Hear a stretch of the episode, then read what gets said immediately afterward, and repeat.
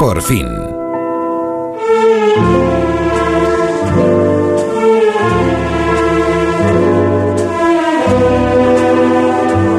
Esta composición puede que le suene y ahora lo van a entender. Incluso estoy pensando que Ignacio Varela puede que haya coincidido con él en algún momento de la historia de este país. Es que hoy me quiero tomar este primer café de la mañana con un maestro de la fotografía.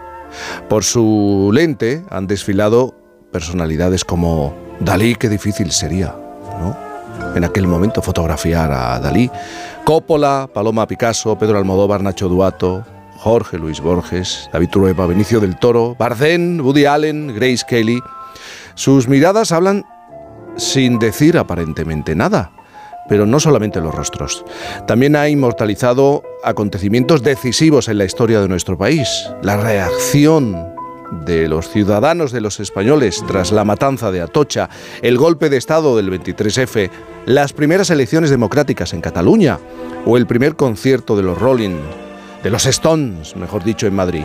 Autodidacta, abandonó su oficio de relojero para colgarse la cámara a los 25 años. Llegaba tarde, ¿eh? Empezó a indagar, a explorar, a fijarse en el trabajo de aquellos a los que admiraba. Y así fue como se hizo fotógrafo de periodismo, como le gusta decir. Ha sido editor de numerosas publicaciones y fundador de la agencia Cover. Ahora, bajo el título, un título de cine, lo van a entender, la Sala Canal de Isabel II de Madrid acoge hasta el 21 de abril. Al final de la escapada, una exposición que abarca los 50 años de trayectoria de Jordi Socías, fotógrafo barcelonés, maestro del retrato, compositor de imágenes y, ante todo, gran observador. Con él me voy a tomar ese primer café para hablar de historia y de personajes populares. Jordi, buenos días. Buenos días. ¿Qué tal? Muy bien, Jordi. Tú trabajabas de relojero. Cuando decides dar el salto a la fotografía, ¿qué es lo que te hace cambiar de profesión, pasar de una cosa a otra? Bueno, es mi interés por la cultura, ¿no?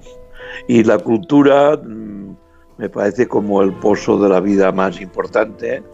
Y entonces decido, por una de las casualidades de la vida, me traen un curso por correspondencia, pero que yo, en cuanto veo que es por correspondencia, digo, no puede ser. Y entonces empiezo a ojear el primer libro y me doy cuenta de que eso no es la fotografía, ¿no? Y me voy a París y ahí empiezo a darme cuenta de una cosa que a veces tenemos las personas, que es tener mano para una cosa. Y yo tenía mano para la fotografía. ¿Y cómo te das cuenta que tienes mano, que te manejas bien? Bueno, yo era un gran aficionado al cine. Y precisamente con Al final de la escapada, que es el título que da nombre a la exposición, sí, me doy cuenta de que empiezo a encuadrar, de que empiezo a saber un poco qué significa la imagen, ¿no? Y me compro una cámara y empiezo a ver que eso tenía posibilidades. Y hay una de las fotos que hay en la exposición que se llama Cine Lumière, que está en un barrio de Barcelona, y el Cine Lumière, que son los autores del cine. A partir de ahí me doy cuenta de que puedo ser fotógrafo, que construyo una imagen que tiene todas las posibilidades de que ahí haya un fotógrafo, y empiezo a hacer fotos. Y hasta hoy. Que construyes una imagen, pero lo primero para construir una imagen es observar. Y tú te defines como un gran observador. Sí. Estás en permanente paseo por el territorio de la observación. Sí. A partir de ahí es cuando surge tu obra, ¿no? Sí. En realidad la exposición es un paseo particular por el territorio de la observación, ¿no? Y ahí es cuando empiezo a ver que sí, y bueno, y así voy viendo, voy conectando con gente de la cultura, hago muchos retratos, en fin, y me dedico a la vida de fotógrafo, que es una vida fantástica, ¿eh? Es una vida fantástica. Sí, es un oficio muy, muy especial y muy bonito, porque sencillamente con un pequeño aparato tú puedes observar el mundo de una manera determinada, ¿no? Y eso es muy especial, claro. Y además pensar, porque, por ejemplo, dice el escritor Manuel Vicent, al que también has retratado, y además te conoce muy bien, que tardas bastante en desenfundar la cámara, porque lo que haces es dedicarte a mirar y a pensar con calma. ¿Cómo es tu proceso? Es decir, ¿cómo llegas a ese momento en el que dices, ahora sí, tengo que sacar la cámara y esta es la fotografía, o no es de esta manera? Bueno, una de las cosas más interesantes de este oficio es haber estado con mucha gente relacionada con la cultura, con muchos personajes, y personajes que todos tienen mucha enjundia, ¿no? Y lo que hago es, normalmente lo que hago es estar en el sitio que voy a fotografiar, observar un poco, y a partir de ahí ya veo enseguida el retrato que puedo hacer. Y esa es mi manera de actuar. Pero también te interesan las escenas callejeras. Sí, no. La calle es una gran puesta en escena, que tú te pones en una esquina, por ejemplo, en una esquina de Nueva York, y empiezas a captar y a ver las cosas que más te interesan. Porque en el fondo, en la fotografía, cuando tú miras por el objetivo, el espacio es muy pequeño, y dentro de ese espacio tú tienes que construir una historia. Y eso es lo que hago. O sea, eso es lo que estoy haciendo siempre. Has retratado a muchísimos personajes de la historia. Además, sí, en esta conversación, en el tiempo que llevamos de conversación, ya has dicho en 3 ocasiones que de lo más interesante de trabajar como fotógrafo es conocer a la gente de la cultura. Y a ti te da, por así decirlo, la gente te empieza a reconocer y se habla de ti a raíz de un retrato a Salvador Dalí, un personaje que por aquel entonces, si no me equivoco, en 1979, ya había sido muy fotografiado, muy filmado. Él además jugaba muy bien con los medios de comunicación. ¿Para ti fue un reto fotografiarle? Para mí fue un reto porque a Dalí, que ya era muy conocido internacionalmente, lo habían fotografiado, yo diría, los mejores fotógrafos internacionales de ese momento. Entonces, para mí fue un reto apostar por una mirada que quedase en el tiempo.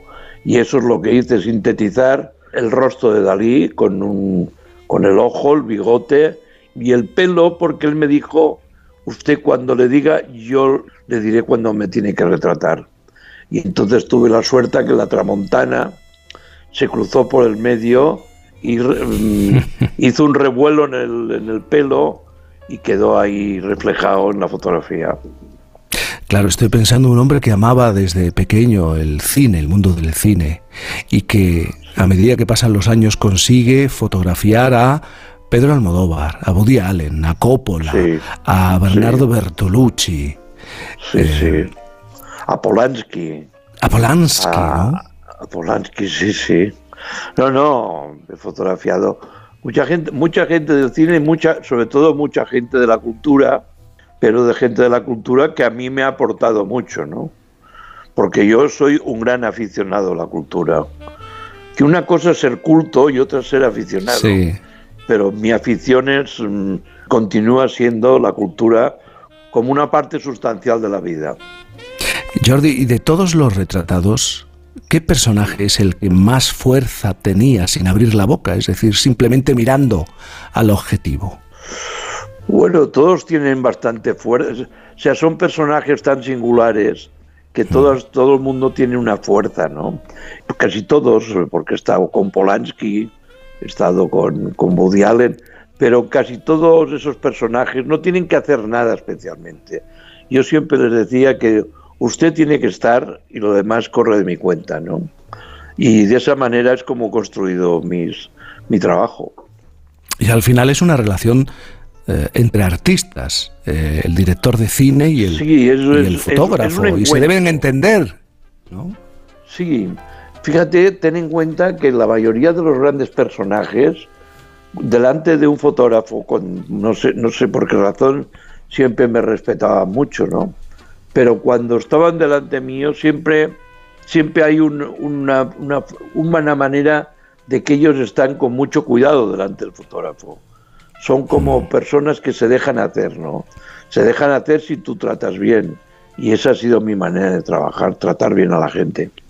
Tú te consideras un notario de la realidad, por eso no solamente retratos, sino has tenido oportunidad de seguir, de participar y de fotografiar, de trabajar en momentos clave de la historia de este país. Y nos vamos atrás en el tiempo, la matanza de Atocha de 1977, a ti te impresionó fundamentalmente la reacción de la calle, ¿no?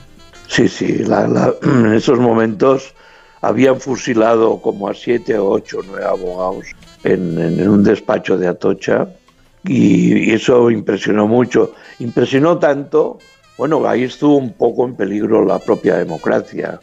Esos eran momentos cruciales, históricos, que ocurrían y que de repente la gente salió a la calle para defender lo que se había conquistado, ¿no? Eso pasó ahí y pasó en el 23F, ¿no?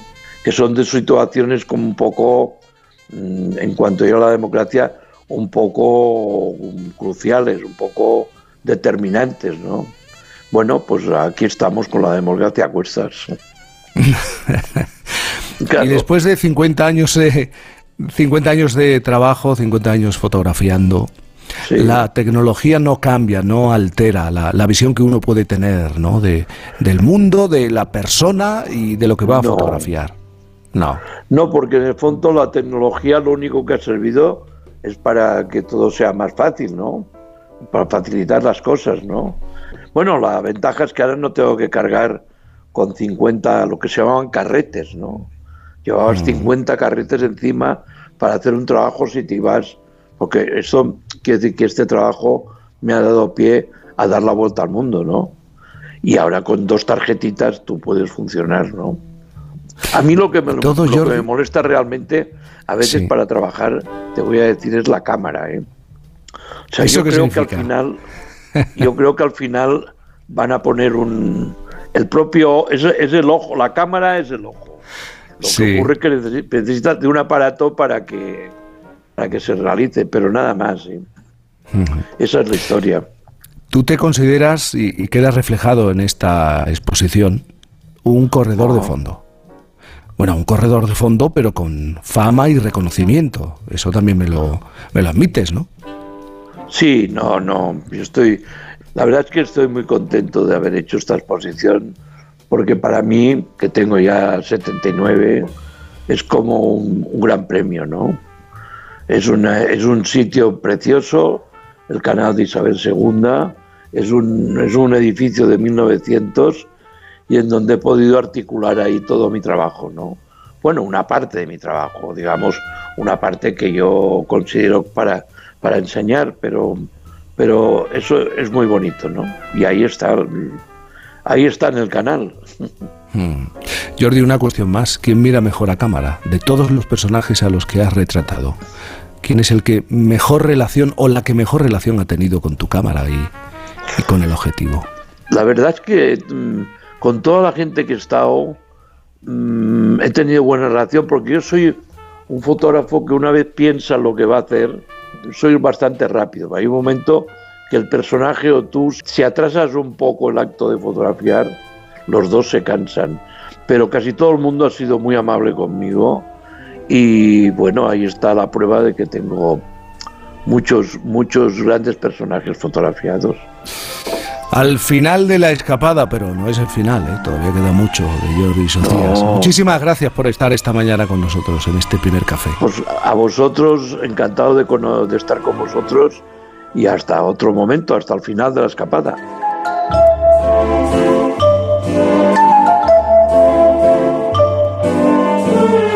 Cantizano.